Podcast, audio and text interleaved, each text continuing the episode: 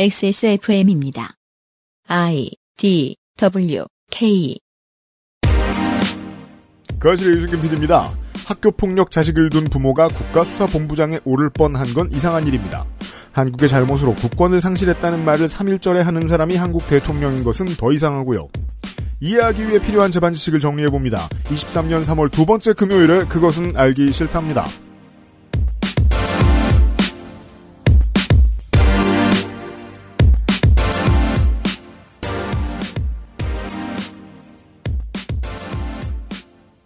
안녕하세요, 청취자 여러분. 저는 윤세민 에디터와 함께 있습니다. 안녕하십니까 윤세민입니다. 안녕하세요. 해적의 정치 클럽 벨비 클럽장입니다. 자연스럽게 하시네요. 그러니까요. 타이밍인 것 같아서. 네, 전, 저는. 하신 거 하세요. 네, 저는 애증의 정치 클럽 에디터 건조입니다. 반갑습니다. 네, 애증의 정치클럽과 오늘도 함께 하도록 하겠습니다. 디테일을 보면 현 대한민국 정부의 태도가 정말 자세히 드러나는데 3월 8일 이번 주 수요일에 있었던 전당대회에 윤석열 대통령이 나타났죠. 네.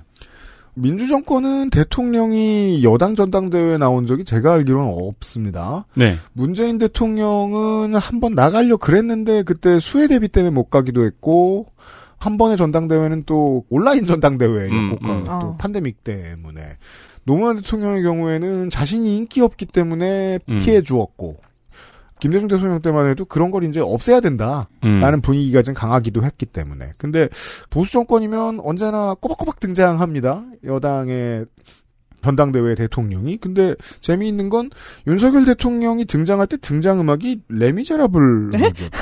어 Titantron으로 그걸 정했어요. Do you hear the people sing이 나온 거예요? 진짜요? 음. 그 다음 people 가사는 power라서 그런 거예요? 그런가 봐요. 오. 태도죠.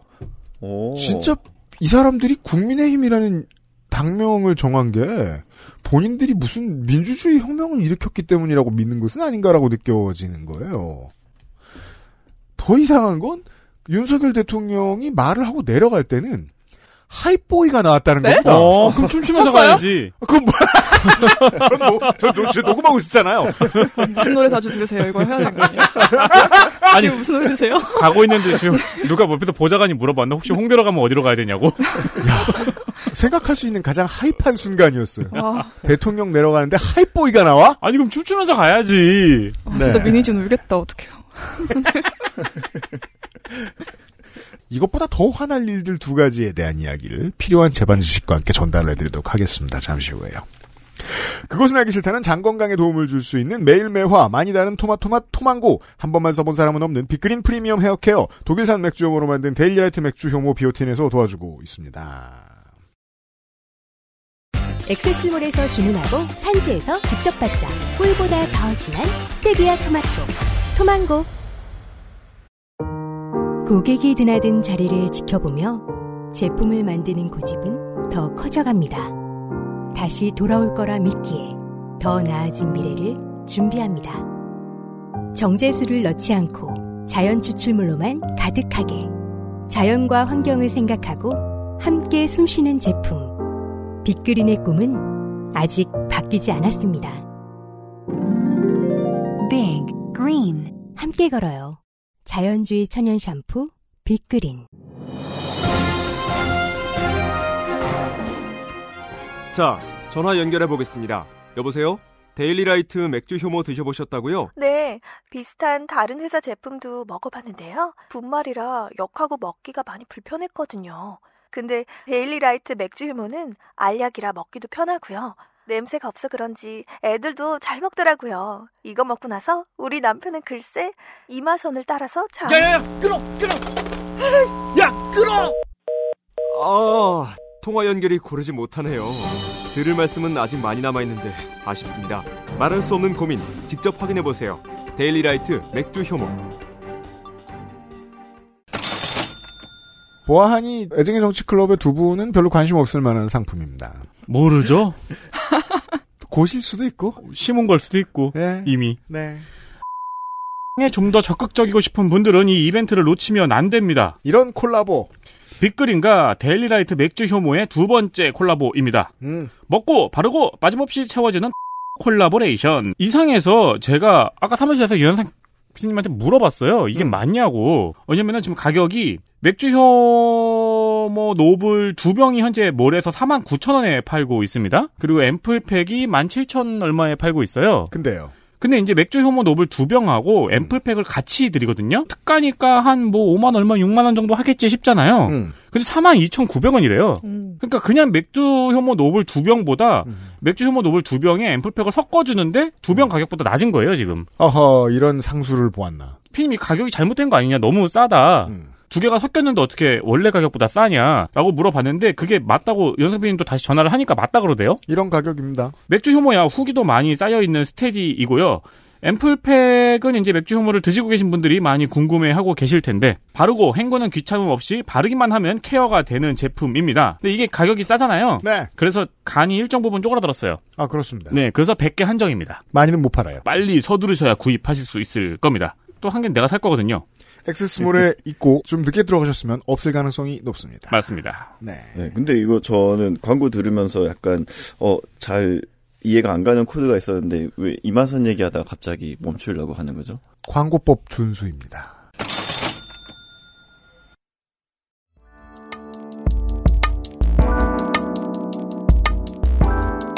기본에 충실한 뉴스 큐레이션. 애증의 정치 클럽.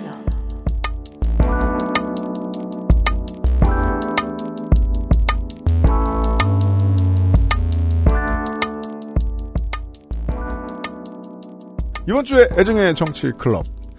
언론이 가장 많이 다루는 얘기는 오늘 하도록 하겠습니다. 이게 이제 언론이 많이 다루는 얘기도 하겠습니다만 그리고 언론인들도 바보가 아니고 아는 것도 많고 공부 많이 해가지고 기자 된 사람들인데 음. 재반 관련된 거 모르겠습니까? 다만 취사 선택을 하는 거죠 데스크가. 뭘 얘기해야 많이 팔릴까? 아 그래 더글놀이 시즌 2 음. 아니지 파트 2 음. 예. 이 얘기는 하지 뭐. 라고 해서 이것이 이제 국가 대사로서 가장 중요한 문제인 행정부와 사법부의 권력이 한 곳에 몰려서 민주주의를 위협하는 네. 이슈 로서 읽히지 않았다는 게 좀 아쉬울 따름입니다. 정순신 변호사.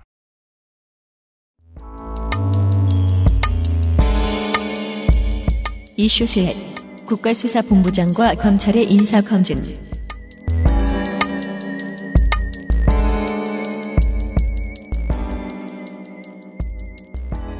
네, 지난 25일 정순신 변호사가 경찰청 국가수사본부장으로 임명된 지 28시간 만에 자진 사퇴했습니다. 네, 하루 4시간을 버텼습니다. 오. 임명 당일 아들의 학교폭력 문제가 보도됐기 때문인데요. 네, 이에 따라 국가수사본부는 26일부터 직무대행 체제로 도입해 2년 만에 지휘 공백을 갖게 됩니다. 네, 전임자는 2년을 채우고 물러난 거죠. 네. 그래서 정 변호사의 아들은 고교시설 동급생한테 지속적인 언어 폭력을 가해서 강제 전학 처분을 받았습니다. 이게 또 남일이라고 생각하는 사람들은 말이에요. 어, 언어 폭력이 뭔 폭력이야 하고 있는데요. 그런 사람들이야말로 언어 폭력 때문에 그렇게 무관심해진 사람들입니다. 아, 정말요. 인생을 돌아보면요. 제가 대본에 굳이 그 말을 제 입으로 하고 싶지도 않고, 음. 뭐, 대풀이에서 말하는 게 좋은 것도 아닌 것 같아서 안 넣었는데, 맞아요. 네. 그래서 뭐, 표현은 생략하고요. 음. 근데 이제 찾아보시면 너무 많은 언론에서 다 받아쓰기를 했으니까, 우리 래퍼 노엘 씨가 가사에 자주 쓰는 말 그런 말을 평상시에 하고 다녔습니다. 네. 예. 그쵸. 근데 그러면은, 아, 저 얘기를 저 친구는 어디서 다 배웠을까? 이런 생각이 드는 거죠. 그렇습니다. 네. 네.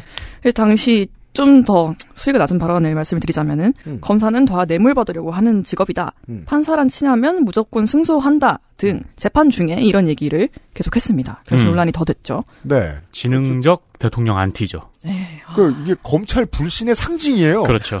강성 민주당 지지자죠. 네. 양아들이죠. 아 양아치지만. 비밀이. 네. 네. 근데 사건에 대한 정순신 변호사의 대응도 문제시 됐습니다. 그렇죠. 정 변호사는 당시 검사였는데요.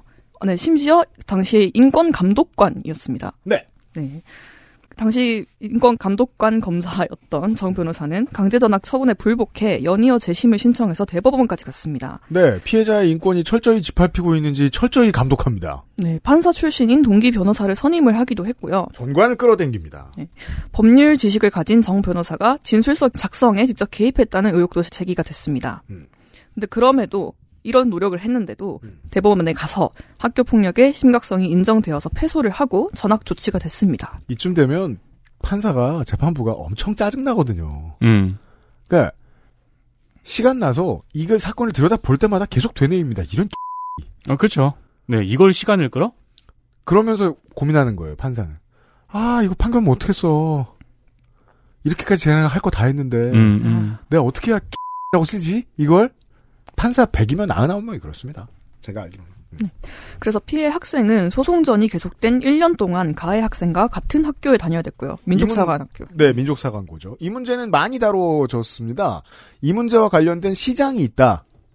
돈이 있고 빽이 있고 법과 가까운 사람들이 아이의 학교 폭력을 막기 위해서 어떠한 전술을 쓰고 네. 그 문제에 있어서 이미 전문가 변호사들이 존재한다. 라는 사실도 다 알려졌죠. 우리는 예전에 이런 것만 알았잖아요. 성폭력을 포털에서 검색하면 성폭력을 저지른 가해자들이 많이 쓰는 그 변호사 어 프리미엄 광고가 붙어 있죠. 네. 음, 그렇죠. 그런 것 같은 시장이 있다는 겁니다. 학교 폭력 가해자들을 위한 시장이. 음. 예, 그게 많이 알려졌죠. 음. 네, 그래서 오히려 그런 시장을 더 키울까봐 음. 오히려 학교 폭력 여부를 대입에 반영하면 안 된다. 그럼 진짜 더용 써서 그렇게 할 거다. 뭐 이런 얘기도 나왔죠.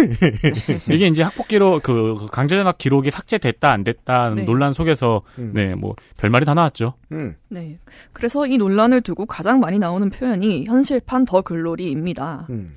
하지만 현실은 드라마처럼 악역을 징벌하는 것만으로 끝나지가 않죠. 왜냐하면 이 드라마처럼 현실을 살게 하면 안 되기 때문입니다. 피해자가. 음. 네. 재력과 권력이 있는 자들이 그것을 이용해 자녀의 학교 폭력 문제를 덮는다는 사실을 욕하는 것에서 더 나아간 이야기가 필요합니다. 음. 시스템에 어떤 결함이 있어서 이런 사건을 발생시켰느냐, 방치했느냐에 대한 얘기죠. 음. 그래서 이번 사건에서는 두 가지 시스템이 비판의 대상이 되고 있긴 합니다. 음. 네, 학폭 징계 시스템과 정부의 인사 검증 시스템인데요. 음.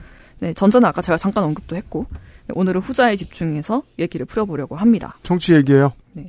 그럼 우선 정순신 변호사가 임명됐던 국가수사본부장이라는 직책이 뭐 하는 건가부터 살펴보겠습니다. 국가수사본부장. 은 국가수사본부의 책임자입니다.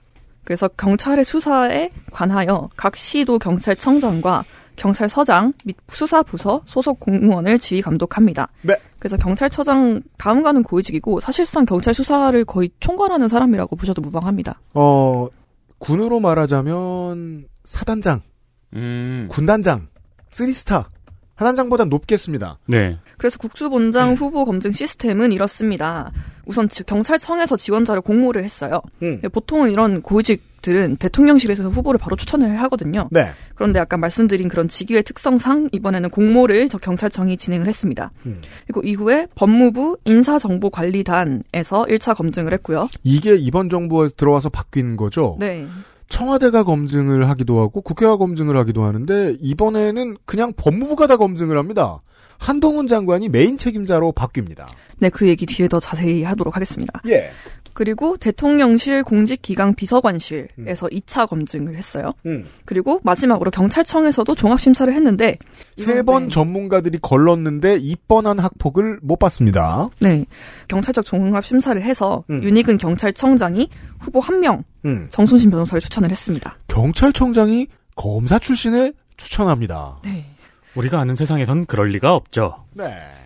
네, 아무튼 이걸 다 거쳐서 임명까지 했습니다, 대통령이. 음. 그래서 총 세 기관이 실질적으로 검증을 실시를 했죠. 음. 대통령실, 법무부, 그리고 경찰청. 음. 네, 근데 뭐 기사 보면 처음에 경찰청은 뭐 심사 뭐 권한이 자기들한테 없다, 뭐 음, 이런 얘기를 하곤 음. 했어요. 사실 근데 맞는 말이긴 하죠. 말이 종합 심사지 그냥 두 번 한 거 그냥 통과시켜주는. 니네 알지 않느냐. 네, 그그 이게 이 문제에 있어서는 사실 많은 사람들이 들고 일어났었어야 되는데 허울을 저렇게 뒤집어 써놓고 우리는 사실 검찰에 부역하고 있다라고 말한 거예요. 이 말은 번역하자면요. 검찰 얘기를 그럼 더 해보겠습니다. 한동훈 법무부 장관과 대통령실 관계자들, 매, 언론이 맨날 이제 출처로 말하는 음. 대통령실 핵심 관계자들, 대핵관들. 핵관들. 네. 아, 핵관이 너무 많아요. 아무튼 그들 사이에는 검찰 출신이라는 교집합이 있습니다. 되게 재수 없는 덕후를 부르는 말 같아요. 맨날 대헷하고 웃을 것 같아요. 대헷관들. 어, 어, 키라 실수했다가 이러는 거예요. 어, 검증 잘못해 버렸달까 이러는 거예요. 네. 매우 무리다. 전 지금 일본 말을 했습니다. 네.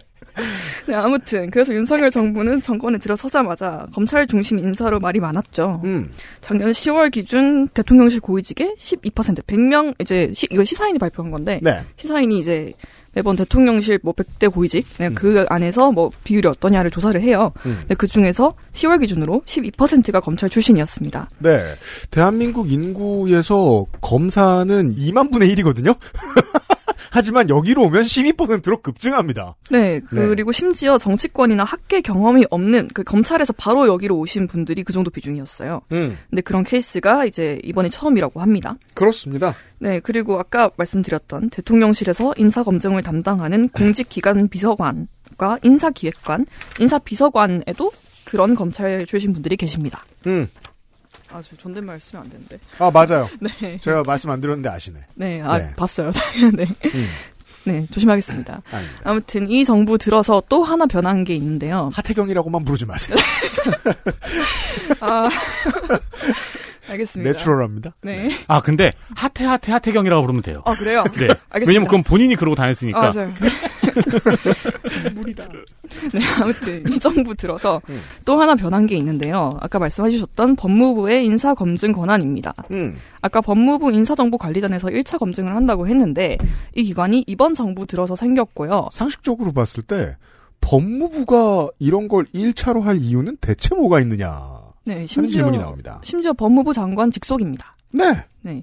이전까지는 대통령실 민정수석실에서 인사검증 기능을 했어요. 음. 근데 여기를 없애고 법무부의 기능을 이관한 겁니다. 네. 네. 근데 뭐 비판의 소지가 있기는 했어요. 음. 민정수석실이 이제 인사 검증을 빙자해서 이제 반대 세력의 뒷조사를 한다, 사정 작업을 한다라는 이유에서였는데요. 음. 그리고 뭐 너무 암암리의 인사를 뽑는다. 근데 자기 세력 인사의 뒷조사도 안 하면 어떡해요? 그러게 말이에요. 네. 네, 그래서 이걸 대신 법무부에 맡겨서 인사 검증의 효율성도 높이고 부작용도 줄이려는 계획이었습니다. 이것도 사실 이제 언론에 많이 나온 말씀을 이제 그대로 네. 그 소개해 주신 건데 인사검증의 효율성도 높이고 부작용도 줄이겠다는 계획이었습니다. 일부러 네. 예. 토시는 안 틀리고. 그렇습니다. 네. 그- 하지만 이후에 부실 검증 이슈가 끊이지를 않았죠. 음. 네, 작년 정호영 보건복지 부 장관 후보자, 김인철 교육부 장관 후보자가 자녀 특혜 의혹으로 자진 사퇴를 했습니다. 음. 그리고 사실 이번에 최종 임명된 한동훈 법무부 장관, 이상민 행정안전부 장관도 후보자 당시에 자녀 관련 논란이 있었죠. 한동훈 장관의 케이스는 제가 뭐 이렇게밖에 설명 못해서 참 어, 정치 과몰입자 같고 안타깝지만 우리는 조국 정국을 2년 반쯤 거쳤어요 지난 정권에서. 네. 아, 2년 반 정도 조국으로 싸웠어요. 근데 그 조국 일가가 저질렀다고 하는 내용을 보면 우리는 한동훈을 가지고 80년쯤 싸울 수 있어요. 음. 예속 논쟁을 영원히 벌일 수 있습니다. 왜냐하면 그 카르텔에 소속된 사람들이 너무 많기도 하고요. 네. 예. 그 스펙이 정말 세계를 지배할 정도이기 때문이기도 합니다. 쌓아놓은. 음. 네. 그래서 이렇게 뭐 이후에 전혀 효율성도 안 높아지고 부작용도 안 줄어들었어요. 네. 그리고 아까 대통령실에서 이관을 한다고 했는데 음. 그 2차 검증은 결국 대통령실 그 인사정보 관리단에서 하는 거잖아요. 똑같아요, 그건 또. 네. 그래서 하기는 해야 합니다. 음. 그런데 이제 시스템이 체계적으로 관리는 안 되는 거죠. 대통령실에서 보기는 해도. 음. 음. 그래서 대통령실 내부에서도 요즘에 민정수석실을 그냥 다시 부활시키자 뭐 이런 주장을 하시는 분도 계시대요. 네. 하지만 대통령이 완고하게 거절했습니다. 공약이었기 때문입니다.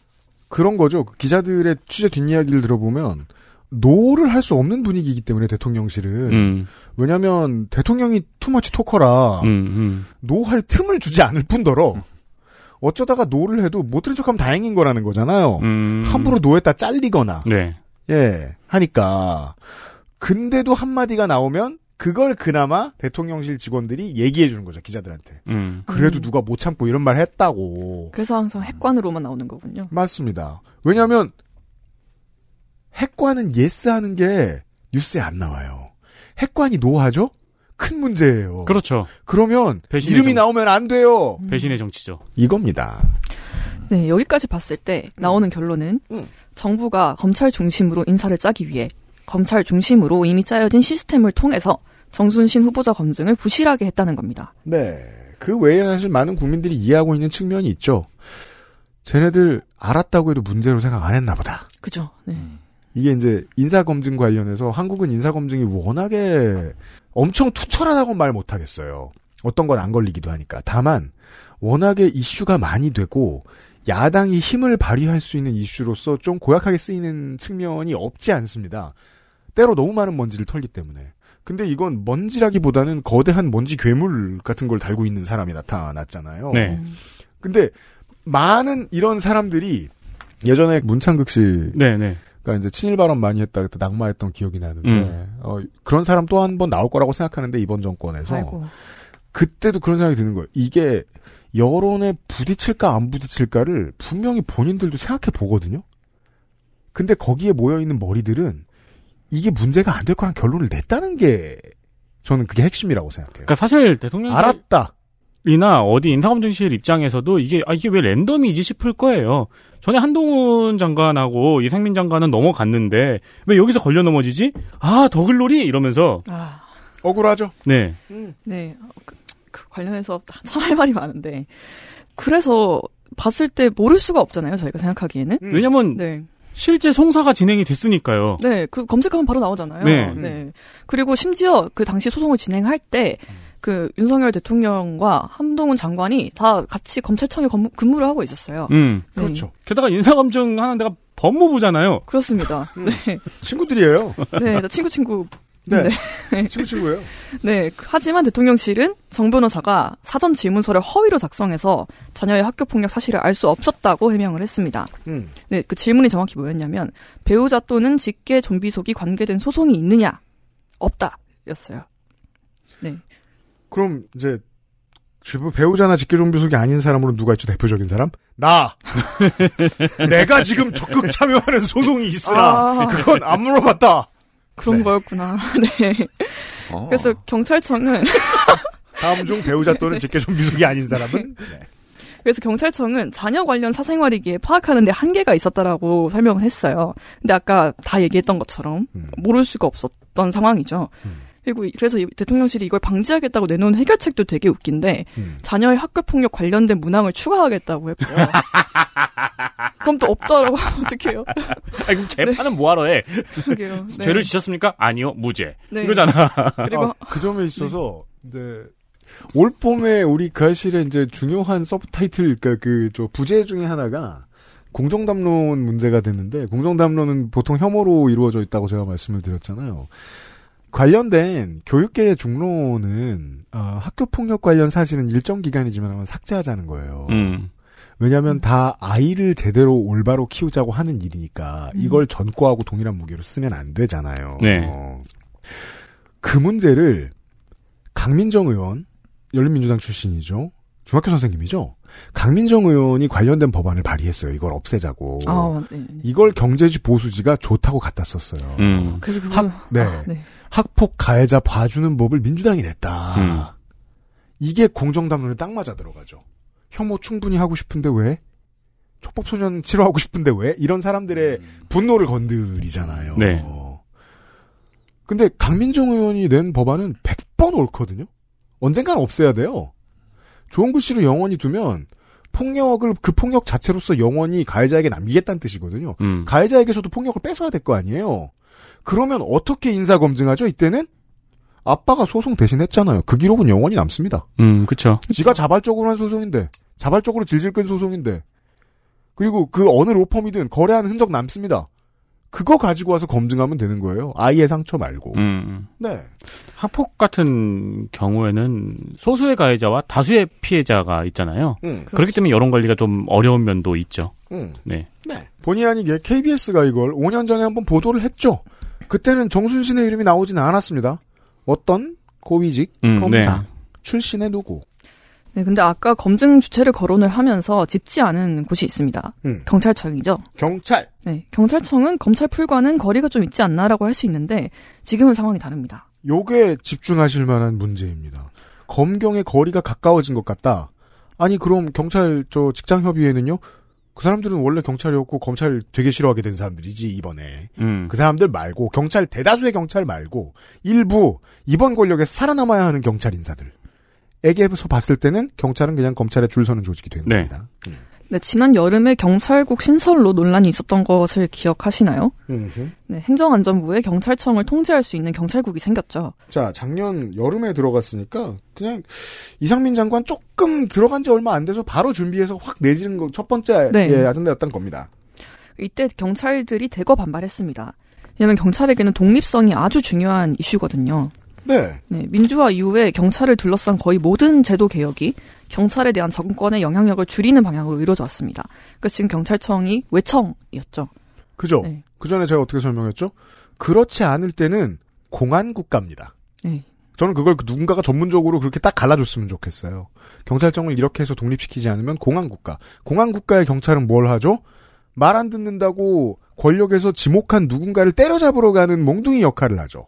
네, 그래서 그때 경찰의 반발이 굉장히 거셌는데 음. 그 거기 참여하신 경찰 분들이 대거 자천이 됐습니다. 그렇죠. 네. 네. 그리고 당시 경찰청장 이제 김창룡 전 음. 경찰청장이 사의를 표하고 막 그랬죠. 맞아요. 그리고 그 뒤에 청장이 된 사람이 지금의 윤희근 경찰청장입니다. 그렇습니다. 그리고 이 청장 후보 때부터 경찰국 설치에 계속 찬성을 했어요.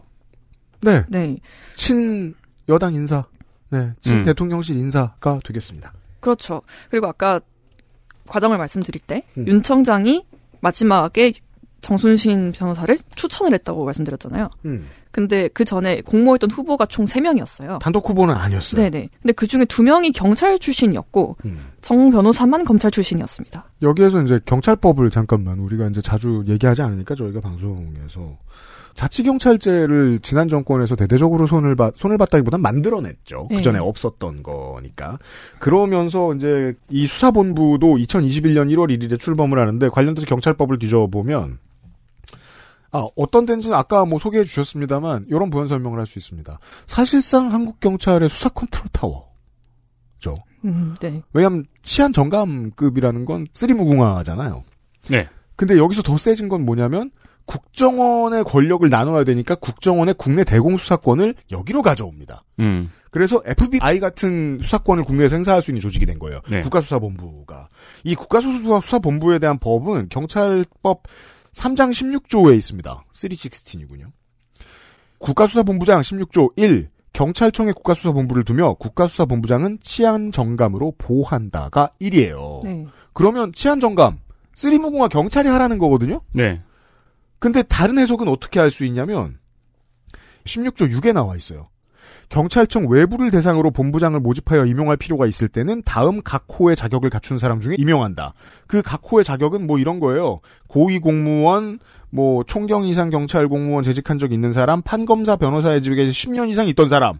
뭐 이렇게 써 있어요. 근데 이번 정부가 이걸 더 무겁게 봅니다. 1번 원칙은 치안 정감인데 음. 그 2번 원칙을 더 무겁게 봐요. 이거는 마치 그 민주국가에서 국방부 장관의 민간인 앉히는 거랑 비슷한 거란 말이에요. 경찰이 자기들 이해에 맞게 수사권을 휘두를 수 없게 외부의 전문 인사를 들여다가 본부장으로 앉힌다는 정신이거든요. 네. 근데 그걸 실제로는 좋아할 리 없는 정치 조직이잖아요. 지금의 대통령실은. 네. 그러면 검찰총장을 그냥 변호사 출신 앉혀 보든가. 음. 그게 조국 교수든 추미애 장관이든 강금실 변호사든 그런 사람 앉혀 보든가. 더 높은 자리를 그렇게 바꿀 생각이 있으면 이해를 하겠는데 훨씬 낮은 국가수사본부부터 비경찰로 하자. 그리고 나머지는 다 검찰로 하자. 라고 말하는데 누가 이걸 민주적이라고 믿습니까? 이 해석이 가장 중요한데 가장 드라이해서 재미없죠. 근데 사실 더 물론 국가수사본부장의 권한이 굉장히 크긴 하지만 음. 그 위보단 한 이쯤 되는데 바꾸는 게 통제에 더 용이할 것 같기도 하고요. 일리가 있는 말씀입니다. 네. 그리고 아까 말씀해주신 거에 더해서 음. 뭐 여러 가지 자격들을 열거를 해주셨잖아요. 음. 근데 그 꼭 그렇게 할 필요도 없습니다. 그러니까 꼭 외부에서 공모할 필요가 없어요. 아까 공모를 했다고 말씀을 드렸는데 네.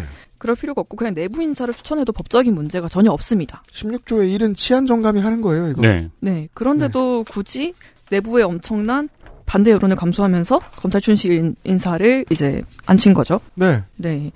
그리고 국가수사본부의 입지도 좀 중요합니다. 음. 이 조직이 왜 생겼냐? 문재인 정부 시기에 생겼는데요. 음. 2020년에 검경 수사권 조정이 통과가 됐죠. 네. 네. 그래서 경찰이 버- 검찰의 지휘를 받지 않고 수사를 결정할 수 있는 1차 수사 종결권을 가지게 됐습니다. 음. 그럼 자연스럽게 경찰이 할 일이 많아졌겠죠. 네. 그래서 뭐 이후에 뭐 경찰 업무가 너무 과중해져 뭐 인원이 충조, 충원이 안 돼 이런 기사들도 굉장히 많이 나왔어요. 네. 네. 그래서 경찰의 수사 역량을 높이기 위해서 국수본이 설치가 됐습니다. 네, 요게 그러니까 진짜 체리 피킹인 거예요. 경찰 검경 수사권을 조정해가지고 경찰의 수사권을 강화해서 국소본을 만들고 거기에 검찰 출신을 앉혀 이렇게. 네. 아, 그러면 그 전까지 관련돼서 12만 5천 명 경찰의 수사 종결권을 모두 휘두르던 2,300명의 검사 수는 뭐 적당한 거냐 음. 이렇게 되물을 수 있잖아요. 하지만 되물을 수 없습니다. 왜냐하면 아니 그러면서 검사 수를 늘렸으니까 이번 정권은. 네. 그러니까 요약하자면 국수본은 경찰의 수사권 독립과 경찰 견제를 상징하는 조직인데 음. 그런데 체리피킹을 그렇게 한 거죠. 검찰. 출신을 안 친 거죠. 네. 대체 왜 이렇게 해야 될까요? 저는 그 답을 아직 못 찾았어요. 그 아. 되게 맛있는 딸기 생크림 케이크를 만든 다음에 꼭대기에 돼지고기를 올린 것 같은 느낌이죠. 그것도 김치찌개에서 건진 거를. 아, 김치찜 네. 괴식이네. 그럼 되게 무겁잖아. 그리고 돼지고기가 뜨거워서 크림이 녹잖아요. 그러니까. 국물이 국물을 품고 있기 때문에 멜팅 다운 되잖아요. 멋있는 아, 그럼 괴식입니다. 콘도 축축해지고. 네. 자. 보통은 이제 많은 평론가들이 이런 얘기를 하죠. 검사는 검사 바깥의 사람들과 원만하게 살 필요가 아예 없는 존재입니다. 저희가 이제 판사에 대해서 설명하면서도 비슷한 이야기를 했었죠. 근데 판사가 아무하고도 친해지지 않는 게 좋은 이유는 정말로 그래야 하기 때문, 네. 섭리상 그래야 하기 때문인데 음. 검사들 같은 경우에는 자기들끼리만 잘 챙겨줘도 영원히 성공하면서 살 수 있기 때문입니다. 음. 누구와 딱히 친해질 필요가 없습니다. 기업이랑 안 친해지냐고요? 기업은 자기가 두드려 팰 수 있는데 뭐하러 친해집니까? 음.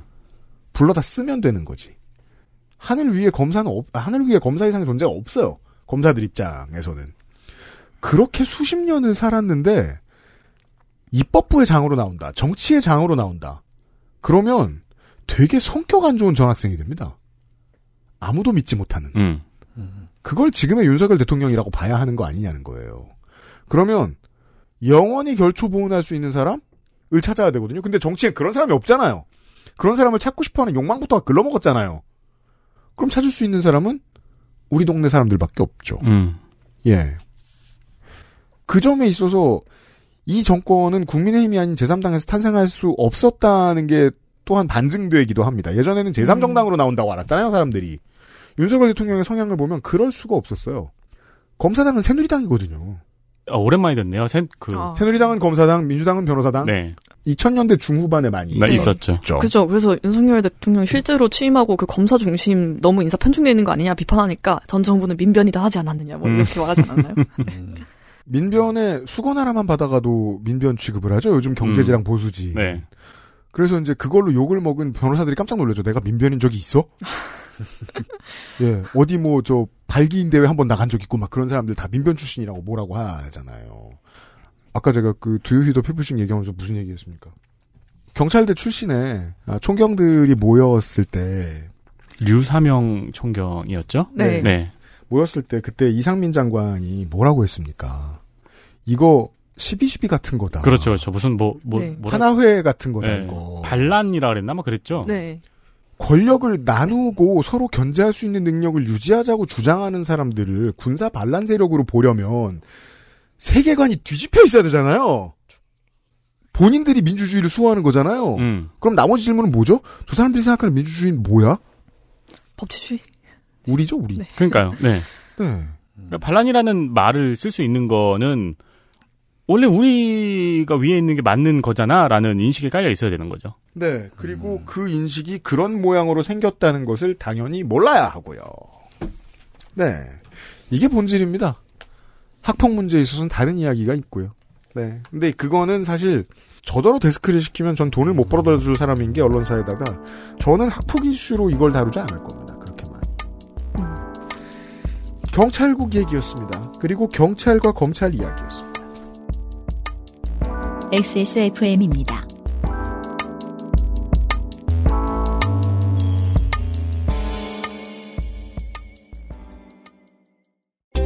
히비스커스 꽃 추출물 65%, 유기농 올리브, 10가지 베리 추출물, 이 모든 걸 하나로 빅그린 히비스커스 샴푸.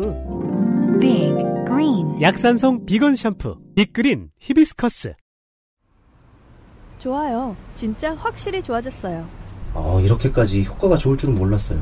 자신감이 생기니까 어제는 소개팅도 했다니까요. 아, 저한테 진짜 잘 맞는 것 같아요. 저 이거 먹으니까 세상에나. 아, 저 이마선을 따라서요. 잠먹. 야야, 잠만. 마고 마고 마고. 누구 망하는 걸 보고 싶나? 말할 수 없는 고민? 직접 확인해 보세요. 데일리 라이트 맥주 효모. 불규칙한 식습관을 인스턴트 먹다 보니 없던 증상 생겨나네. 답답하다 배변 활동. 시원하길 원한다면 먹어보세요. 매일 매화. 상쾌한 하루의 시작. 매일 보는 즐거움. 매일 매화. 제조 극동의 집함 판매 TNS 건강기능식품 광고입니다. 매일 매화. 그러니까 우리 새로운 게스트들한테 간혹 이 샘플들을 엄청 갖다 줘야 되겠어요. 어, 그러니까요. 이게 무슨 오. 물건인지 설명 줘야 돼. 네. 매일 매화는 죽어나요, 아주. 네. 어. 스트레스, 인스턴트 식품 과다 섭취 등 다양한 원인으로 배변 활동이 위축된 분들을 위한 건기식입니다. 그렇습니다. 장의 연동 운동을 촉진시키는 차전자 피와 17종의 혼합 유산균으로 화장실 가는 당신의 발걸음을 가볍게 해줄 것입니다. 갈 땐 무겁고 나올 땐 가볍죠. 가장 핵심은 차전자 피밖에 없긴 하거든요. 차전자 피가 들어있는 물건들은 되게 많이 파는데 아, 얘가 좀 빵빵한 편입니다. 네. 굳이 다른 거 뭐 드셔도 됩니다. 상세 페이지에 복용법을 정독하시고 드시면은 썩 괜찮은 결과를 만나지 않을까 싶습니다. 하나만 기억하세요. 물 450ml. 실제로 후기에도 뭐 이렇게 먹어봤다 저렇게 먹어봤다는 후기도 많이 있고 경험담도 많이 있으니까 구매 전에 후기를 참고하시길 바라고요. 가짜 포만감을 느끼게 하는데 많이 쓰이는 물건입니다. 차전자피. 그렇죠. 뱃속에서 젤리가 되는. 네, 네. 아. 근데 이제 배변 활동에도 큰 도움을 준다고 많이 알려져 있죠. 그렇습니다. 어, 밀어내는 건가요? 대통령실이 경찰 밀어내듯. 음. 아하. 검찰이 젤리가 되고요. 어. 액세스몰에 있습니다. 검찰 말고요.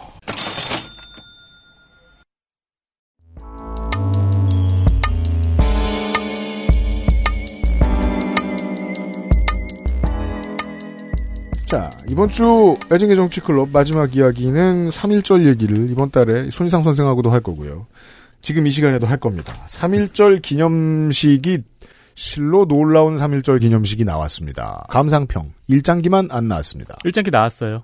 어디죠? 세종에서요. 아, 그거 말고, 그, 저, 기념식에서. 기미가요와 일장기만 안 나왔습니다.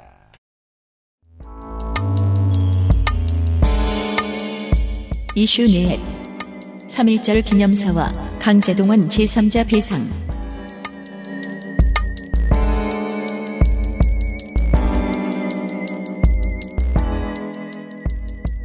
3.1절 기념사와 강제동원 제3자 배상에 대해서 다뤄보려고 하는데요. 네. 저는 어릴 때 기미가요가 무슨 장르인 줄 알았어요.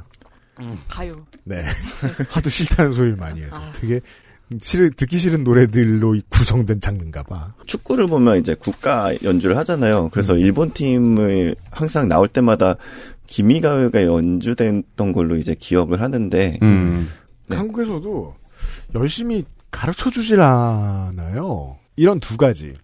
크게 오해할 필요 없으되 알아야 될건 알아야 될거 아니에요. 예를 들면 한국의 뉴스를만 보고 있으면은 일본의 모든 신사란 신사는 다 나쁜 걸로 알고 있어요. 아니죠. 신사는 그냥 그 동네에 있는 어떤 신을 모시는 그렇죠. 예, 민간 신앙의 장소예요. 그 중에 전범이 거기 들어가 있으면 그 신사를 가면 안 되는 거죠. 그렇죠. 그게 문제인 거죠. 그래서 이제 도쿄에 놀러 가실 때 천황 있는데 그, 그 신사 가는 걸 좀 꺼린, 그건 소개해 주잖아요, 가이드들이. 모든 신사가 나쁜 게 아니에요. 기미가요는 천황 신격화의 노래잖아요. 2차 대전에서 패배하자마자 미국이 버리라고 해서 버렸던 게 천황 신격화잖아요. 왜냐하면 천황 신격화는 곧 궁극주의를 의미하니까. 그리고 그 궁극주의는 반민주를 뜻하고. 기미가요는 노래 내용도 안 바뀌었거든요. 우리가 이제 아베가 죽기 전에 내놓았던 아베식 개헌안 그렇게 개헌되지는 않을 겁니다만 아베식 개헌안을 저희가 한번 네티즌님하고 읽어드리면서 이런 거를 얘기를 했어요. 헌법을 고치는 거니까 헌법에는 그 나라의 attitude가 들어가 있잖아요.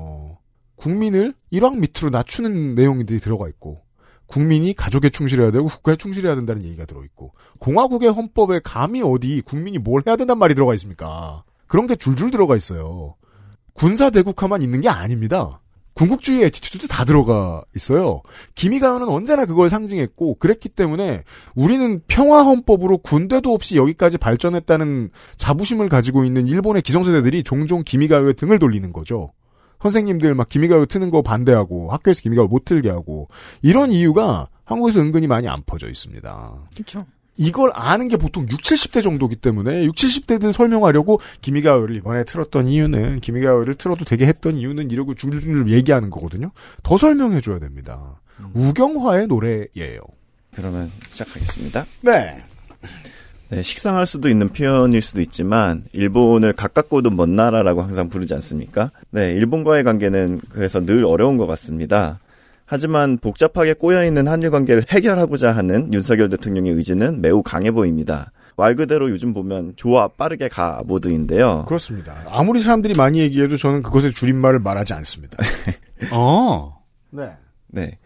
어, 지난주 3.1절 기념사를 통해 일본과의 협력을 강조한 윤 대통령은 이어 3월 6일 강제동원 피해자 배상 문제에 대한 해법을 내놓았습니다. 말하면 빠가로가 된 기분이잖아요.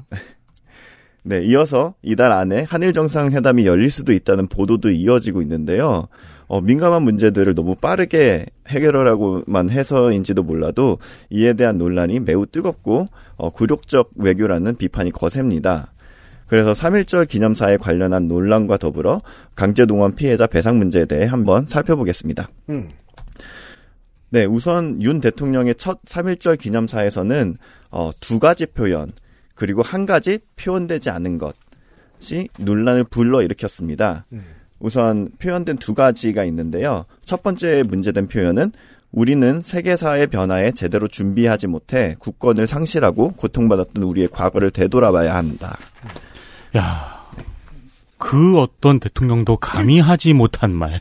지금부터 전 그게 더 신기해요. 어, 클럽장이 소개해 줄 그 어떤 이야기도 뭐 그런 것까지 신경을 쓰느냐라고 말씀하시고 많은 주변 분들이 계시다면 그 그건 뭐 지금 설득 못 하시는 겁니다. 네, 맞아요. 다만 이제 그걸 기억해 주셔야 돼요. 국가는 identity를 자꾸 그 스피커로 들리게 하고 벽에 써붙여 놓고 하면서 유지돼요. 마음을 덜 약하게 만들어 주거든요. 그게 이번에 100년이 넘게 이어져 오던 3.1절과 관련된 국가가 보여주던 attitude가 완전히 바뀐 거예요, 지금. 사실 이게 저는 이번 주에 모든 이슈의 일면입니다. 저한테는. 네. 이것은 일제 식민지배에 대한 책임의 원인을 가해자인 일본이 아니라 피해자인 조선으로 돌리는 전형적인 식민사관이라는 비판이 있었습니다. 그렇죠. 그리고 또 두 번째 논란이 된 표현이 있었는데요. 일본은 과거의 군국주의 침략자에서 우리와 보편적 가치를 공유하고 안보와 경제 그리고 글로벌 어젠다에서 협력하는 협력 파트너로 변했다. 그러니까 과거의 군국주의 침략자에서 현재는 협력하는 협력 파트너. 네, 이 표현을 했는데 어, 일본은 한국 대법원이 2018년 내린 판결에 반발해서 2019년부터 한국의 경제 제재 조치를 가해왔습니다.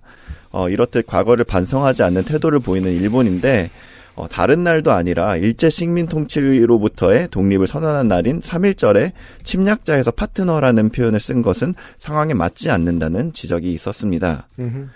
사실 앞서 말씀드린 이 두 표현은 전임 대통령들의 3.1절 기념사에서도 큰 맥락에서 종종 언급되어 왔던 내용입니다. 음. 그래서 국민의힘은 공식 페이스북을 통해서 이제 퀴즈를 냈어요. 3.1절 기념사 대통령 맞추기 해가지고 A, 네. 왜 굳이 이런 망신을? 네, A 대통령, B 대통령, C 대통령 해가지고 A 대통령, 한일 두 나라는 동북아시아의 미래를 함께 열어가야 할 공동 운명체입니다. 네, A 대통령은 노무현 대통령이고 음. C 대통령 우리는 19세기에 우리 조상들이 범했던 과오를 되풀이해서는 안 됩니다. C 대통령은 김대중 대통령입니다. 음. 그래서 어 노무현 김대중 대통령의 발언이 이제 망언이자 매국이냐 약간 이런 반론을 내놓았는데요. 음. 하지만 사실 앞선 윤 대통령의 표현이 논란이 됐던 것은 기념사에서 빠뜨린 부분 도 있기 때문이라고 생각합니다. 이게 국민의힘 의 태도가 가만 보고 있으면 되게 재밌는 게 문재인 정권 때는 니네도 우리랑 똑같네, 니네도 우리랑 똑같네 이랬다가 이번 정권에는 니네도 우리랑 똑같잖아, 우리도 니네 한 거 했잖아라는 식으로 하는데 그게 다 받아들여져요 사람들한테는. 네, 이번 삼자 배상 관련해서도 이거는 문희상 의장 아니었다. 어, 그러니까요. 얘기를 했죠. 네. 어, 윤 대통령이 요번에 빠뜨린 부분이 있었는데요. 어, 통상적으로 대통령 3.1절 기념사에 자주 포함되어 있으나 이번에 빠진 표현은 바로 일본에 대한 사과나 반성의 요구였습니다. 그래서 앞선 그 노무현 대통령과 김대중 대통령의 발언도 사실 이 사과에 기반해서 이제 나온 내용이거든요. 이런 그 사과 요구는 그 당시 대통령들의 그 한일 관계 상황에 따라 들어가기도 한 적도 있었고 빠지기도 했는데 어 김영삼 대통령 이후에 모든 대통령들은 적어도 한 번 이상은 어 3.1절 기념사에서 일본의 반성을 요구해 왔고요. 음. 어 특히 아베 총리의 장기 집권이 시작된 2012년 이후에는 박근혜 문재인 대통령은 모든 3.1절 기념사에서 일본의 반성을 촉구했습니다. 뭐 이게 저 문민정부 이후에는 사실 다 비슷한 메시지 내놨었습니다. 네. 그래서 과거사를 대하는 일본의 태도는 윤석열 대통령 취임 후에도 변하지 않았는데 어, 윤 대통령은 이러한 반성 요구를 빠뜨린 채 그냥 단순하게 일본을 침략자에서 파트너로 바뀌었다고 규정하기에 과거사 인식 논란이 불거지지 않았나 생각됩니다. 자, 또 몇 가지 제가 퀴즈 내드릴까요? 이번 연설을 영상으로 좀 보시면 재밌는데, 독립운동이라는 말 안 쓰는 거 알고 계세요? 연설에서? 아, 그 뒤에. 대신, 만세운동이라고 합니다. 어, 그래요? 맞아요. 그, 제가- 마지막에 그것도 이상하게 바뀌지 않았나요? 비슷하게? 제가 묘한 게 이거예요. 독립이라는 말을 굳이 쓰기 싫어서 뺀 거잖아요. 안 그렇다고 볼 방법이 없잖아요. 왜? 왜? 다음번에 더 심한 일이. 마지막에 연설문에 없는 거 뭐 있죠? 3.1절 경축사에 대통령이 하는 거 만세 삼창이 있죠. 네. 음. 대한독립 만세에서 대한독립을 뺍니다. 아, 맞아요, 맞아요. 네네. 그, 새로운 나라의 국민 만세였나요? 뭐. 지난 대선에 쓰던 구호 같은 걸 집어넣습니다. 네. 대한독립을 뺍니다. 아니, 지금까지 알려진 거에 의한 말이에요. 어, 잠시 후에 클럽장이 소개해 주실 지금 이번 한국 외교부의 그 어떤 액션도 일본하고 합의 과정을 거친 게 아니에요. 자기들이 먼저 무릎 꿇은 거지. 네. 그랬으면 이 3.1절 경축사도 우리나라 대통령실이 그냥 request 없이 적은 걸 거거든요.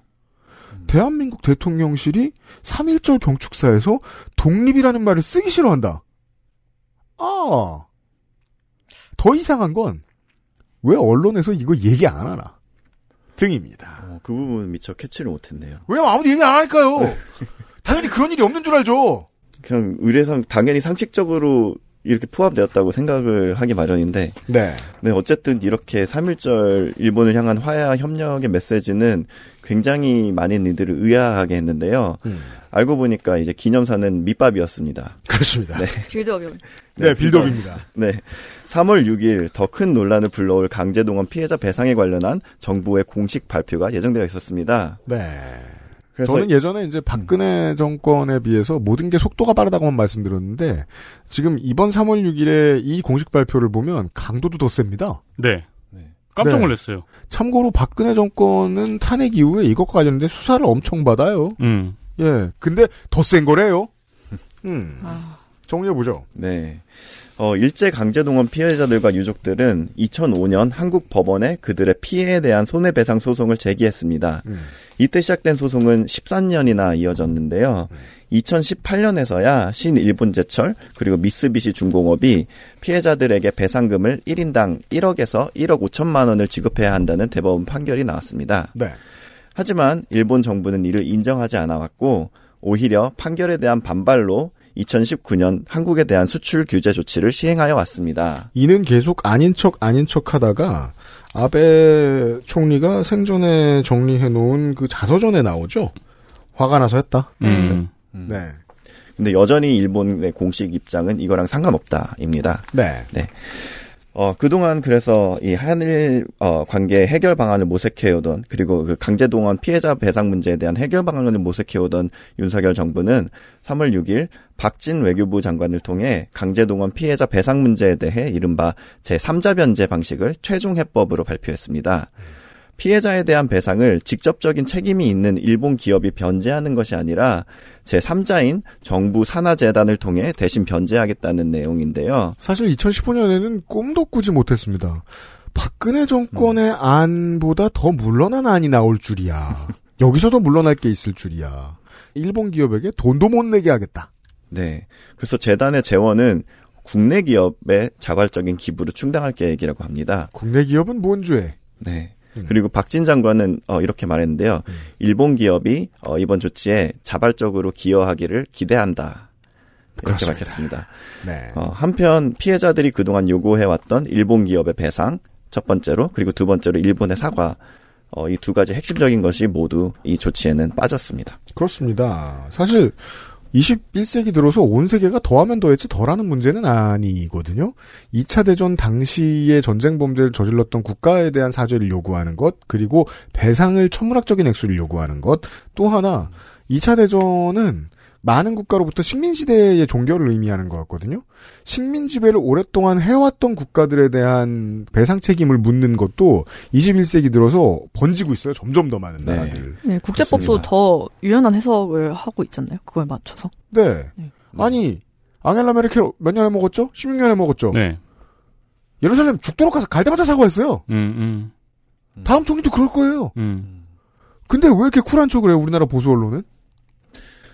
음. 참 일본이 정말 과거사의 문제에 있어서 굉장히 더 유별난 태도를 그동안 보여오는 것 같은데 사실 이제 요번에도 많이 언급되는 이제 김대중 오부치 선언 그 정신을 이어가야 된다 이런 말을 많이 하는데 90년대만 하더라도 일본의 과거사에 대한 태도가 이렇지 않았습니다. 사실 이제 고노다마라는 것을 통해서 어, 90년대 초, 초반에 실제로 이제 일본 위안부에 대한 그런 조사를 일본 정부에서 실시를 하면서 여기에 대한 책임을 모두 다 인정하고 사과를 하고 또 이때 아시아 여성 기금이라는 펀드도 출연해 가지고 맞습니다. 비록 이제 정부가 직접적으로 배상할 수 있는 것이 아니다 보니까 어쨌든 정부 지원으로 그런 식으로 이제 피해자 배상에 대한 이제 노, 그런 논의도 오고 갔었고요. 그런 식으로 이제 기조가 이어져 왔었는데 아베 총리가 고이즈미 총리가 이제 2000년 초반에 있었고 그 다음에 이제 아베 총리가 2010년대부터 나오면서 어, 과거세에 대한 어떤 그런 굉장히 강경한 태도가 굉장히 강해졌다고 아베. 신조가 이제 우경화를 이끌죠. 그, 왜냐면, 일본 정치는 우경화할 필요가 별로 없었습니다. 일단 무장 해제되어 있는 국가로 영원히 남아 있을 게 분명하다고 생각했기도 했고, 어차피 늘 센터가 오른쪽이었기 때문에 더 갈 일도 없어요. 네. 예. 그랬는데, 이게 이런 거죠. 동아시아의 민주주의가 참 어렵다. 단, 아주 짧은 기간 정권이 바뀌었던 것에 대한 백래쉬로 보통 이해를 합니다. 어, 일본 자민당의 우경화는. 이거 색깔을 분명히 갖추지 않으면 정권을 또 빼앗길지도 모른다.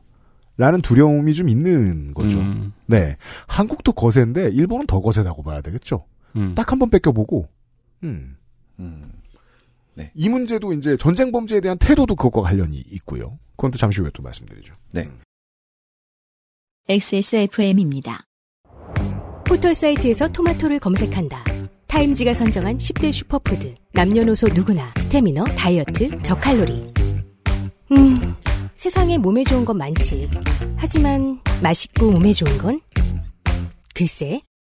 당분 고민 없이 달달함은 300배. 액세스몰에서 주문하고 산지에서 직접 받자. 꿀보다 더 진한 스테비아 토마토, 토망고. 매일 매화는 불규칙한 식습관, 스트레스로 인해 예민해진 배변 활동을 원활하게 도울 수 있는 건강 기능 식품입니다.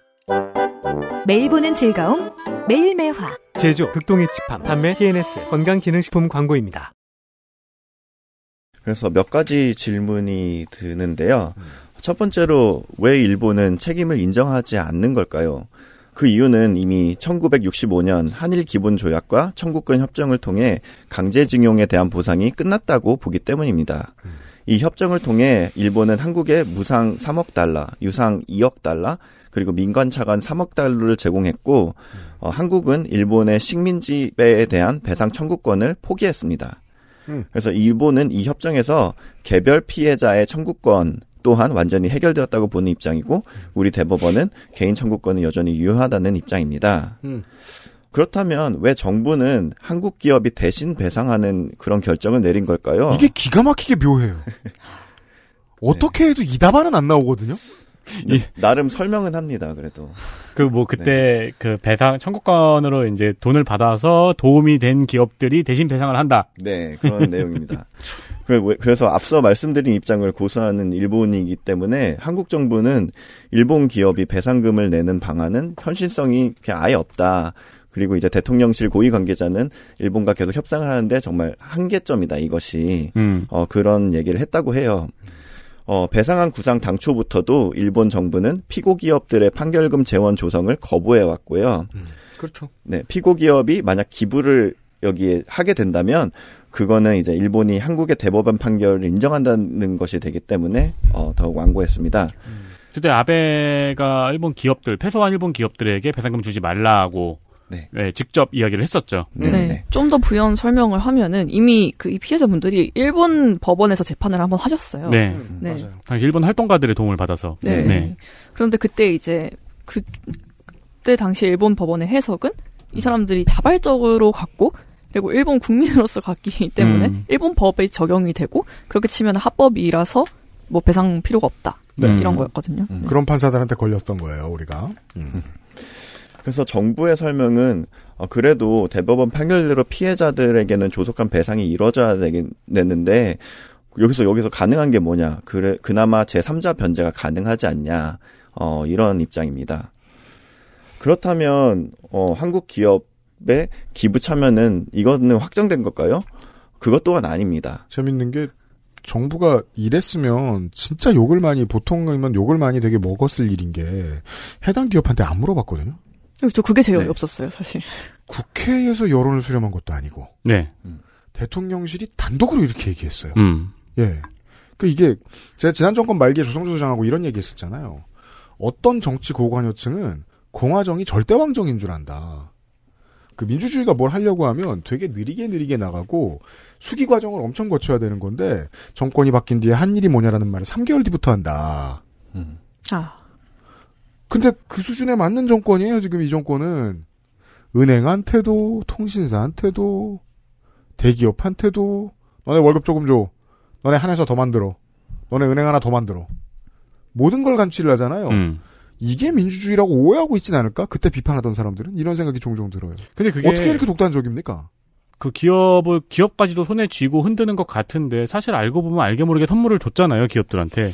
아무튼 기업들은 아직 답한 적이 없어요. 그쵸. 그럼 62시간 줬다고 생각하는 건지. 아. 69시간? 네. 그래서 어떤 기업들이 어떤 방식으로 참여하게 될지 여기에 확정된 것은 없습니다. 하지만 그래도 아까 말씀하신 것처럼 청구권 협정 당시 수혜를 받은 기업들이 많은데 이들이 재원 마련에 참여해야 되지 않냐 약간 이런 논리예요. 그래서 당시 보상액으로 이제 65년에부터 이제 받은 그 보상액으로 지원받은 기관들은 이제 외환은행이 있고 한국도로공사, 한국철도공사, 한국전력, 코레일, KTNG KT, 한국수자원공사, 포스코 등 16개 기업이라고 전해집니다. 그 내가 쉽게 말하면 내가 처음에 교통사고 당했을 때 받았던 보험금 남겨놓은 거에서 추려가지고 50년 뒤에 후유증 치료를 그 돈으로 하겠다는 건데. 그렇네요. 네, 근데 워낙 논쟁적이기 때문에 포스코의 태도도 사실 어 뭐 아직 정부에서 요청은 오진 않았지만 온다면 적극적으로 검토할 예정이다. 약간 이렇게 얘기를 합니다. 이 중 몇몇 기업들은 황당한 게 KTNG, KT 포스코는 민영화가 됐단 말이에요. 음. 예, 의결 구조가 공기업 공사들하고 다르거든요. 네. 너무너무 황당해하고 있을 겁니다. 네. 근데 이게 기업 입장에서 그렇게 돈이 커서 문제가 아니잖아요. 네. 일본 기업들도 그냥 배상하려고 했던 이유도 그렇고 이게 일본 정부에서 배상하지 말라는 이유도 그렇고 돈이 너무 커서 문제인 게 아니었잖아요. 네. 네. 상징적인 의미가 있기 때문이었죠. 저 다 명분 문제죠. 네. 실제로 중국에는 보상을 했어요. 음. 근데 이건 좀 상황이 다르기는 한데 음. 2016년에 심지어 피고 기업인 미쓰비시가 네. 이제 중국 당시 맞습니다. 동원 피해자들한테 인당 1,800만 원인가요 배상을 했거든요. 음, 음. 근데 이제 중국은 당시 식민지배 국이 아니라 그냥 교전국의 포로를 끌어와서 썼으니까 불법 이런 식으로 돼서 음. 인정을 하고 사과도 하고 심지어 배상도 했거든요. 네. 네. 네. 근데 이뭐 지금은 그런 명분이 안 선다는 거죠. 네.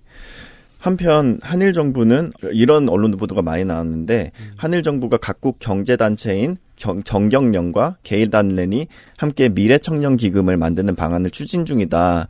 하지만 이 또한 실체가 불분명하고 어, 또한 이게 정말 미래 청년 기금이라는 게 만들어진다고 하더라도 이제 배상금과는 완전히 무관한 그런 성격이 될 것 같습니다. 무슨 상관이에요? 네. 네. 네. 그 이게 한국하고 이제 동아시아가 동일하게 그 가지고 있는 정서 중에 하나를 건드리더라고요. 이거는 왜냐하면 이건 기업의 장학금이거든요. 그냥 이 아젠다에 동의하는 청년을 만들어내겠다라는 음, 음, 음. 거예요. 정수장학회 때 무슨 말했습니까? 물을 마실 때 수원에 있지 말라 이런 음, 말을 했었습니다. 그렇죠. 아, 예. 이 장학생은 이 장학금 받고 크면 우리 아젠다를 말하는 제- 인재로 큰다는 뜻입니다. 음. 예. 근데 이게 진짜 볼수록 65년 합의랑 구조적으로 차이가 없는 것 같아요. 맞아요. 네. 다른 점이 있다면 액수. 네. 어디서 돈 받느냐. 이 정도입니다. 그때는 액수가 중요했어요. 가난한 나라였으니까. 그리고 그 받은 돈도 다, 다시 일본 기업으로 갔어요. 그쵸, 네. 네. 그래서 그 점에서 이 미래 청년 기금 얘기하는 것도 똑같은 음. 게 아닌가. 네. 네. 네. 그래서 참 여러 가지가 약간 좀 당황스럽고 이해가 잘 안 가지만 결국 이 모든 것들은 누구에게 어떤 이득으로 돌아가는지 한번 봐야 될 것 같은데요. 음. 우선 미국입니다. 미국인 굉장히 뜨겁게 환영을 했습니다. 미국은 좋아하죠. 네. 그래서 정부의 해법 발표 후딱한 시간 만에 어, 조 바이든 대통령은 한일 관계의 신기원적 세 장, 어, 예, 이렇게 말했는데, a groundbreaking new chapter. 브레이킹이라는 말을 썼다. 네. 열렬히 환영. 네. 굉장히 반겼습니다. 예, 이게 서- 이제 뭐 이거는 어렵진 않죠. 미국을 떠받드는 두 개의 당은 무기 산업이 없으면 정치를 못 합니다. 네. 예. 지금 러시아 우크라이나 전 끝나고 나면 물건을 어디다 팔까? 당장 전쟁을 일으키긴 힘든데 돈이 많아가지고 무기 많이 살 때 어딨지? 음. 일본입니다. 음. 네. 근데 일본이 무기를 꾸역꾸역 사려면 한국이 동의를 해야 됩니다. 음. 무긴 방조해야 됩니다. 최소. 근데 이번 정부는 무긴 방조만 하는 정부가 아니잖아요. 혹시 이거 안 필요하세요? 음. 영업사원이시니까요, 아무래도. 그 이 영업사원의 영업 방식은 아주 특이합니다. 이윤을, 이윤을 원하지 않아. 청렴하다고 해야 할지. 아, 네. 그것도 그렇고 이제 야 거기 니네 멀티 거기 세워놨는데 거기서 니네가 싸우면 어떡해 이 자세도 계속 있었고요. 그러니까 이게 미국 정보기관과 외교부의 마인드가 읽힙니다. 정말 이상한 사람인데, 어, 예스라고 하라고 하기 전에 예스 한다. 음. 얼마나 좋냐. 네. 우리나라가 2018년에 트럼프를 본 느낌이 그랬을까요? 그러니까 뭔가 남북 관계가 풀려야 되는데 너무 트럼프가 쉽게 계산 없이 어 그렇죠. 하다 보니까 어. 그렇죠. 다만 차이가 있다면, 그때는 그 또라이가 본인이 big red button을 가지고 있는 사람이었잖아요. 네. 네. 근데 지금 big red button을 가지고 있는 사람이 봤을 때, 저기 트럼프 같은 사람이 나왔다. 근데 말을 잘 들어요. 네. 트럼프도 누군가의 말을 아주 잘 들었다고 하죠. 아무튼 전문가들은 미국이 인도 태평양 전략을 추진하는 데 있어서 동맹국인 한국과 일본이 정치적 경제적 긴장을 빠르게 해소하기를 늘 원해왔으며 신속하게 전달된 메시지는 그만큼 미국이 이번 결과가 미국이 바라던 결과였음을 뜻한다라고 평가합니다. 그렇습니다. 네, 그리고 일본 안에서도 굉장히 자축하는 분위기인데요. 기사를 보다가 한 가지 표현이 너무 흥미로워서 눈에 띄었는데 네. 바로 하야시 외무상이 어, 감사하다고 한 표현이었습니다. 네, 그래서 한국 정부가 발표를 한후 약식으로 이제 하야시 외무상은 기자회견을 가졌는데 여기서 어, 이는 한일 관계를 건전하게 되돌리는 조치로 평가한다면서 한국 정부에게 감사하다라고 밝혔습니다. 음. 근데 참 제가 잘 몰라서 그런지도 몰랐는데 외교 무대 그리고 협상의 무대에 있어서 상대 그 타협하는 상대에게 있어서 감사하다는 표현은 중요한 네. 지적입니다. 굉장히 잘 못 본 것 같은데 네. 뭐 선물로 기념품 같은 거 줬을 네. 때 그러겠죠. 그러니까요. 거의 네. 대부분의 외교관의 말은 뭐로 평가한다로 끝나야 돼요. 어 그렇죠. 네. 감사하려면 땡나 감사한 겁니다. 음. 그냥 선물 받을 그냥 말씀한 것처럼 선물 받을 때 표현이잖아요. 그렇죠. 뭐 감사. 선물 같은 거 줬을 때나 감사하다고 그건 개인적으로 이야기하는 거지. 예. 협상의 언어가 아니라 아니 말하기 네. 5분 전에 마리화나를 핀 거예요. 그래서 감사하다고 하면서 아, 이러고 있었어요. 그것도 신기해. 미안한 건 없는데 감사한 건 있다. 네, 그러니까요. 사과는 못 받고 감사는 받았는데 음. 어쨌든 그 또 이제 자민당 의원들의 이제 그 반응도 전해졌는데요. 음. 어, 지지통신은 한 자민당 의원이 어, 한국이 잘도 굽혔다. 일본의 요구가 거의 통했다라고 말했다고 밝혔습니다. 또한 상케이 신문도 어, 자민당의 중견 의원의 평가를 보도했는데요. 그는 이렇게 말했다고 합니다. 일본의 완승이다. 아무것도 우리는 양보한 게 없다. 네, 자민당 강경파 의원들로부터 이러한 평가가 나오는 만큼 자민당 내 기반이 탄탄하지 않은 기시다 총리에게도 이번 계기로 정치적 이득을 얻은 것으로 보입니다. 어, 한국은 감사까지 받으며 선제적으로 화해의 제스처를 내보였지만 어, 기시다 총리는 아직까지 별다른 사과 없이 어, 역사 인식에 있어 역대 내각의 입장을 전체적으로 계승 그리고 앞으로도 이어갈 것이다라고만 응대했습니다. 어, 그렇다면 이제 한국의 입장에서는 어떤 이득이 있을지 또 생각을 해봐야 될 것 같은데요. 네, 형식적으로 전달하겠습니다. 네. 우선 3월 중 일본에서 한일 정상회담이 열릴 가능성이 높다고 합니다. 음. 그리고 4월 말에는 이제 미국 국빈 방문이 이제 확정되었습니다. 음. 5월에는 또 일본에서 G7 회의가 열리는데 여기에도 참석할 가능성이 높다고 합니다. 음. 또한 이번 조치로 인해서 일본의 한국에 대한 수출 규제 완화에 시동이 걸렸습니다. 음. 윤석열 대통령은 어, 이렇게 말했습니다. 어차피 해야 하는데 미리 매 맞는 게 맞지. 그럼 총선 앞두고 할 건가? 또 이런 때는 솔직하십니다. 총선 앞두고는 못한다. 네. 어, 경제와 안보 위기에 더 이상 시간을 끌 수 없어 속도전을 주문했다고 어, 대통령실 관계자는 전달했습니다. 관련해서 제가 부속 설명을 한 번쯤 드렸죠. 이 아젠다 요새 성조기 이스라엘 기에 더불어 일장기도 흔드는 태극기 어르신들이 네. 있다고요. 이 아젠다는 총선을 할 때는 3%를 못 벌고 어, 대선을 치를 때는 10%를 못 버는 아젠다라고요. 음. 무슨 저 뭐냐 평가의 자양에 나와도 질 수밖에 없는 소수의 취미라고요. 그럼 선거 전에 못 하죠. 그쵸. 네. 네. 네. 어, 한편 생존해 계신 피해자 세 분과 어, 일부 유가족들은 여기에 어, 당연히 반발하고 있습니다. 어, 정부가 나서서 일본의 책임을 면책해주는 꼴이라는 것입니다. 어, 지난 12월에도 정부가 제3자 변제 방안을 어, 검토를 피해자들에게 통보를 했는데 어, 피해자들은 재단이 주는 보상은 거부하겠다고 밝히기도 했습니다. 정부에서는 거부하겠다고 밝히니까 그럼 공, 공탁하겠다고 그랬죠. 자꾸 거부하면 네. 공탁하겠습니다. 네, 공- 공탁하겠다 그랬어요. 이게 면전에서 모욕인 게 돌아가실 때까지 묶어놓겠다는 말을 하는 거예요. 네, 맞아요. 그래서 이제 이번 주에 지난주와 이번 주에 양금덕 할머니의 어느 나라 대통령이냐라고 절규하시는 목소리가 뉴스에서 많이 나왔죠. 네. 참 이들이 이렇게 이런 판결까지 오기까지는 정말 오랜 시간과 노력이 있었는데 이들이 정말 오랫동안 투쟁해 와서 이룬 결과가 빛이 바래는 일이 없기를 바랍니다. 인도 태평양 전략이 미국 입장에서 성공을 한다는 건 어떤 뜻이냐면 중국이 보았을 때 황해도, 동중국해도, 남중국해도, 타이완 해협도 다 차가운 바다가 된다는 거예요. 저쪽에서 뭘 하면 안 될 것 같다라고 움츠러드는 것이죠. 이건 다시 말해 일본 동부에 있는 아주 거대한 경제권이 군사적인 긴장으로 인해 움츠러든다는 뜻도 됩니다. 네. 상하이가. 음. 예. 그리고 미국에게는 그 정도로 중국에게 충분히 국력이 꺾일 수 있을 만큼의 겁을 주고 거기에 더해서 무기 산업을 전쟁도 안 나는 동네에서 꽃 피울 수 있다. 음. 잘 사는 나라들을 고객을 상대로. 대한민국이 좀 망가지기만 하면 됩니다. 예. 아, 그런 이슈이기 때문이고요. 그리고 자꾸 그런 얘기 하더라고요. 사설, 조선일보네요. 한국 이제 과거사 싸움해야 하는 수준은 넘어선 나라다. 이렇게 따지면 과거사 싸움을 가장 치졸하게 열심히 하는 나라는 일본입니다. 지구상에서는. 그렇죠. 소녀상을 세계 어디에 세우려고 해도 쫓아가서 음, 압박 네. 주죠. 아, 그 저는 아틀란타 주민이라서 또 이게 압니다. 좋아요. 근데 애틀랜타 애틀- 이야기 시간. 네. 애틀란타에도 이제 몇 년 전에 이제 소녀상이 왔는데 사실 이게 굉장히 그 상징적인 장소가 있어요. 아틀란타 안에 그 Center for Civil and Human Rights Center라고 휴먼 라이츠 센터만 들립니다. 네. 네. 그러니까 민권 운동하는 이제 그 애틀란타 가면 사실 그렇게 막 tourist 볼 게 많이 없거든요. 근데 네.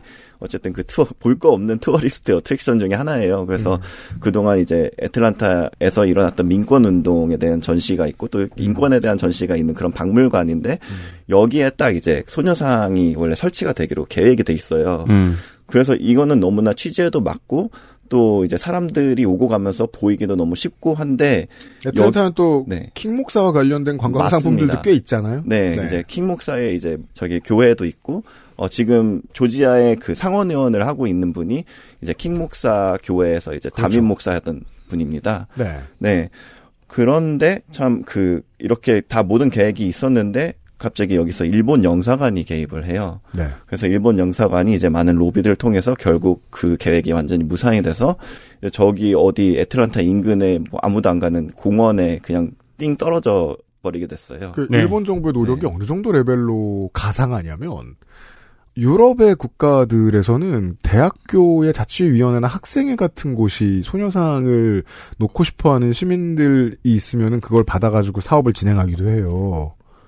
그러면 그 대학교에 있는 연구시설에 일본이 국영으로 투자하고 있는 연구비를 회수하겠다는 협박이 들어옵니다. 이건 정부 전체가 직접적인 파워를 가지고 관여하지 않으면 안 되는 거잖아요. 네. 과거사에 우중충하게 매입기로는 일본만 한 나라가 없어요. 그 나라 정부가 해주고 싶은 걸 하는 게 어떻게 과거사 싸움을 넘어서는 수준입니까? 과거사 싸움에서 영원히 지겠다는 거지. 재밌는 거는 또 일본은 자기네가 전쟁 일으켰다가 자기네가 망했잖아요. 근데 아직도 일본 뭐 작년에 네티즌님이 신고지라 때도 말씀을 해주셨는데 음. 아직도 일본 문화 콘텐츠를 보면은 무도한 백인에 대한 트라우마 같은 게 아직도 남아 있어요. 아, 예, 그 백인에 대한 트라우마와 백인에 대한 동경은 아직 일본이 못 벗어난 거죠. 그 흑선에 대한 트라우마가 아직까지 일본에는 남아 있더라고요. 신기하게도. 음. 그 과거에서도 못 벗어났어요. 정확히 보면은. 저 진격의 거인을 보면 아실 수 그렇죠. 있어요. 맞아요, 네. 맞아요. 네. 1997년에 김대중 대통령의 3.1절 기념사 일부를 좀 보실까요? 이게 왜냐면 가장 textbook 같은 내용이기 때문입니다. 몇, 한 몇십 년치 3.1정 기념사를 좀 봤는데. 3.1운동은 대한제국 말엽부터 시작된 우리 민족의 독립과 영광을 지키고자 하는 운동의 정점이요 자랑스러운 상징이었습니다.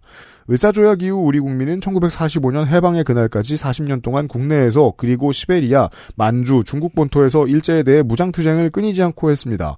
이는 세계 어느 나라 식민지 역사에서도 찾기 힘든 일입니다. 그리고 3.1운동은 뭘 한 거고 우리는 그래서 민주공화국을 만든 거고 뭐 이런 이야기를 합니다.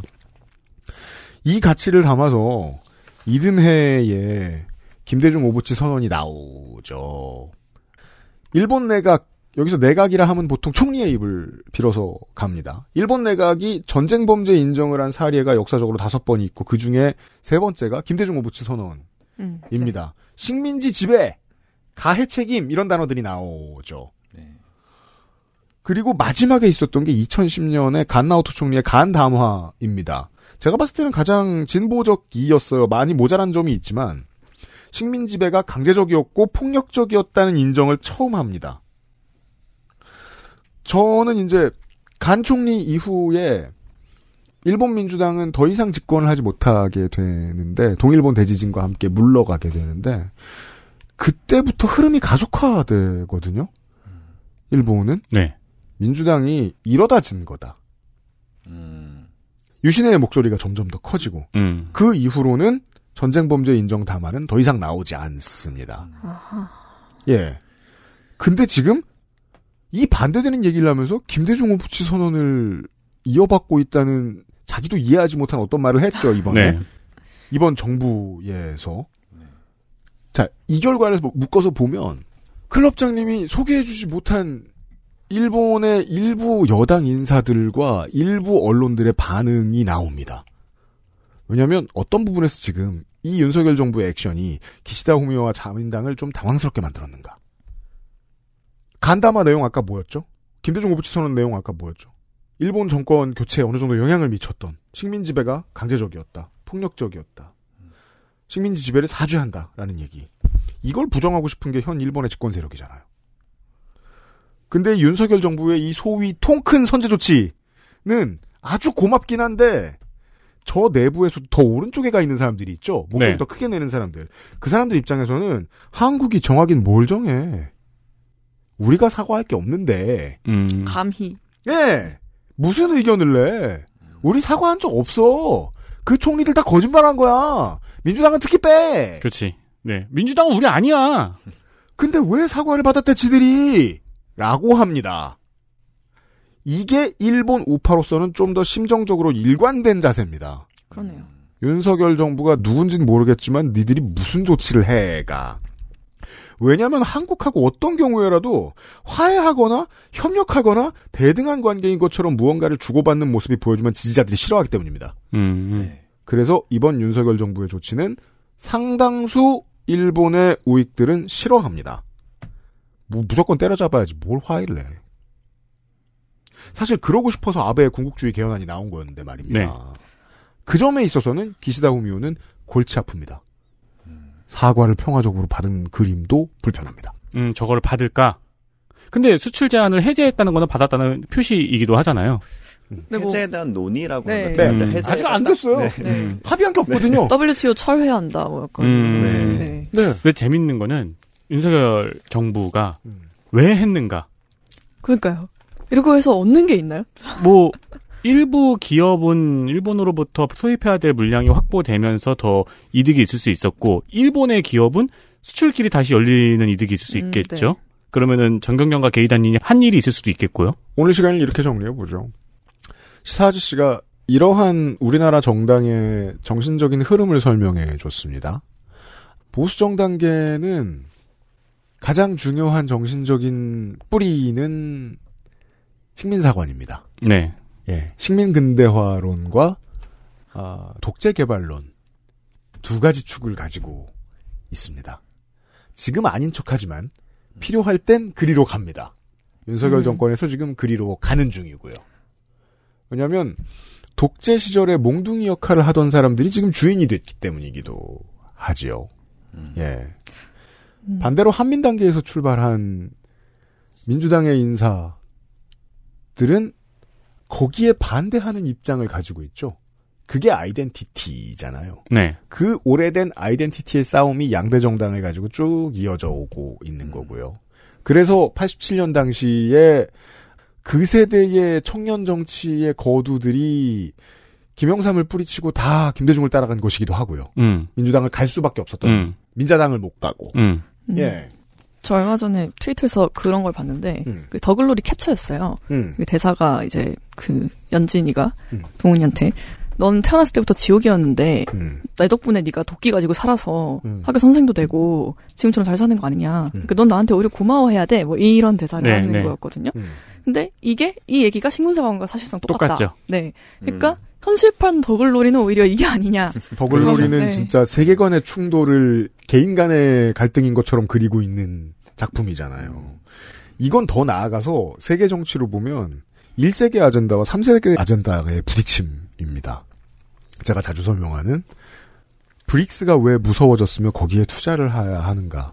그들이 왜 미국과 태평양을 뺀 안보 질서를 추구하고자 하는가. 음. 거기에 중국과 러시아가 왜 이렇게 공을 들이는가. 왜냐하면 미래의 힘은 거기 있으니까. 미래 세대가 더 많은 나라들이니까. 인도네시아에 더 많이 살고, 인도에 더 많이 살고, 나이지리아에 더 많이 사니까. 브라질에 더 많이 사니까. 앞으로 그들과 손잡을 날이 올 수밖에 없다. 왜? 서유럽과 미국은 늙어가니까. 늙었죠 이미. 그렇죠. 네. 한국의 중도와 진보는 그쪽을 택할 생각이 있습니다. 그리고 유구한 역사를 가진 우리나라의 보수는 결국 1세계를 껴안고 죽는 쪽을 택하고 있습니다. 그게 인도태평양 정책에 적극 협조해야 하는 이유인 거죠. 음. 식민사관으로 다시 돌아가고 싶어 하는 이유고. 요람을 찾는다는 건 한국이 아닌 미국과 서유럽의 입장에서는 생존의 문제인 것인지도 모릅니다. 이런 나라들이라도 같이 안고 앞으로 가는 것. 하지만 제가 보기에는 같이 그 노인들을 끌어안고 죽는 겁니다. 신기해요. 그래서 보면은 돈을 봐도 그렇고 아니 대중공물건 그렇게 개판을 쳐놓고 그렇습니다. 참 어렵네요.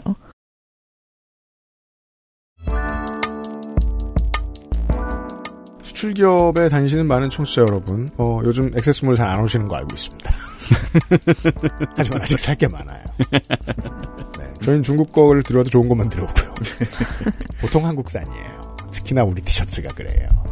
자, 곧 다시 아, 늘 생각보다 길게 떠드는 오징의 정치 클럽 다시 만나도록 하겠습니다. 두 분 수고 많으셨습니다. 네, 감사합니다. 감사합니다. 윤세민 에이터와 저도 물러갈게요. 내일은 조성주 소장과 만나요. 안녕히 계세요. XSFM입니다.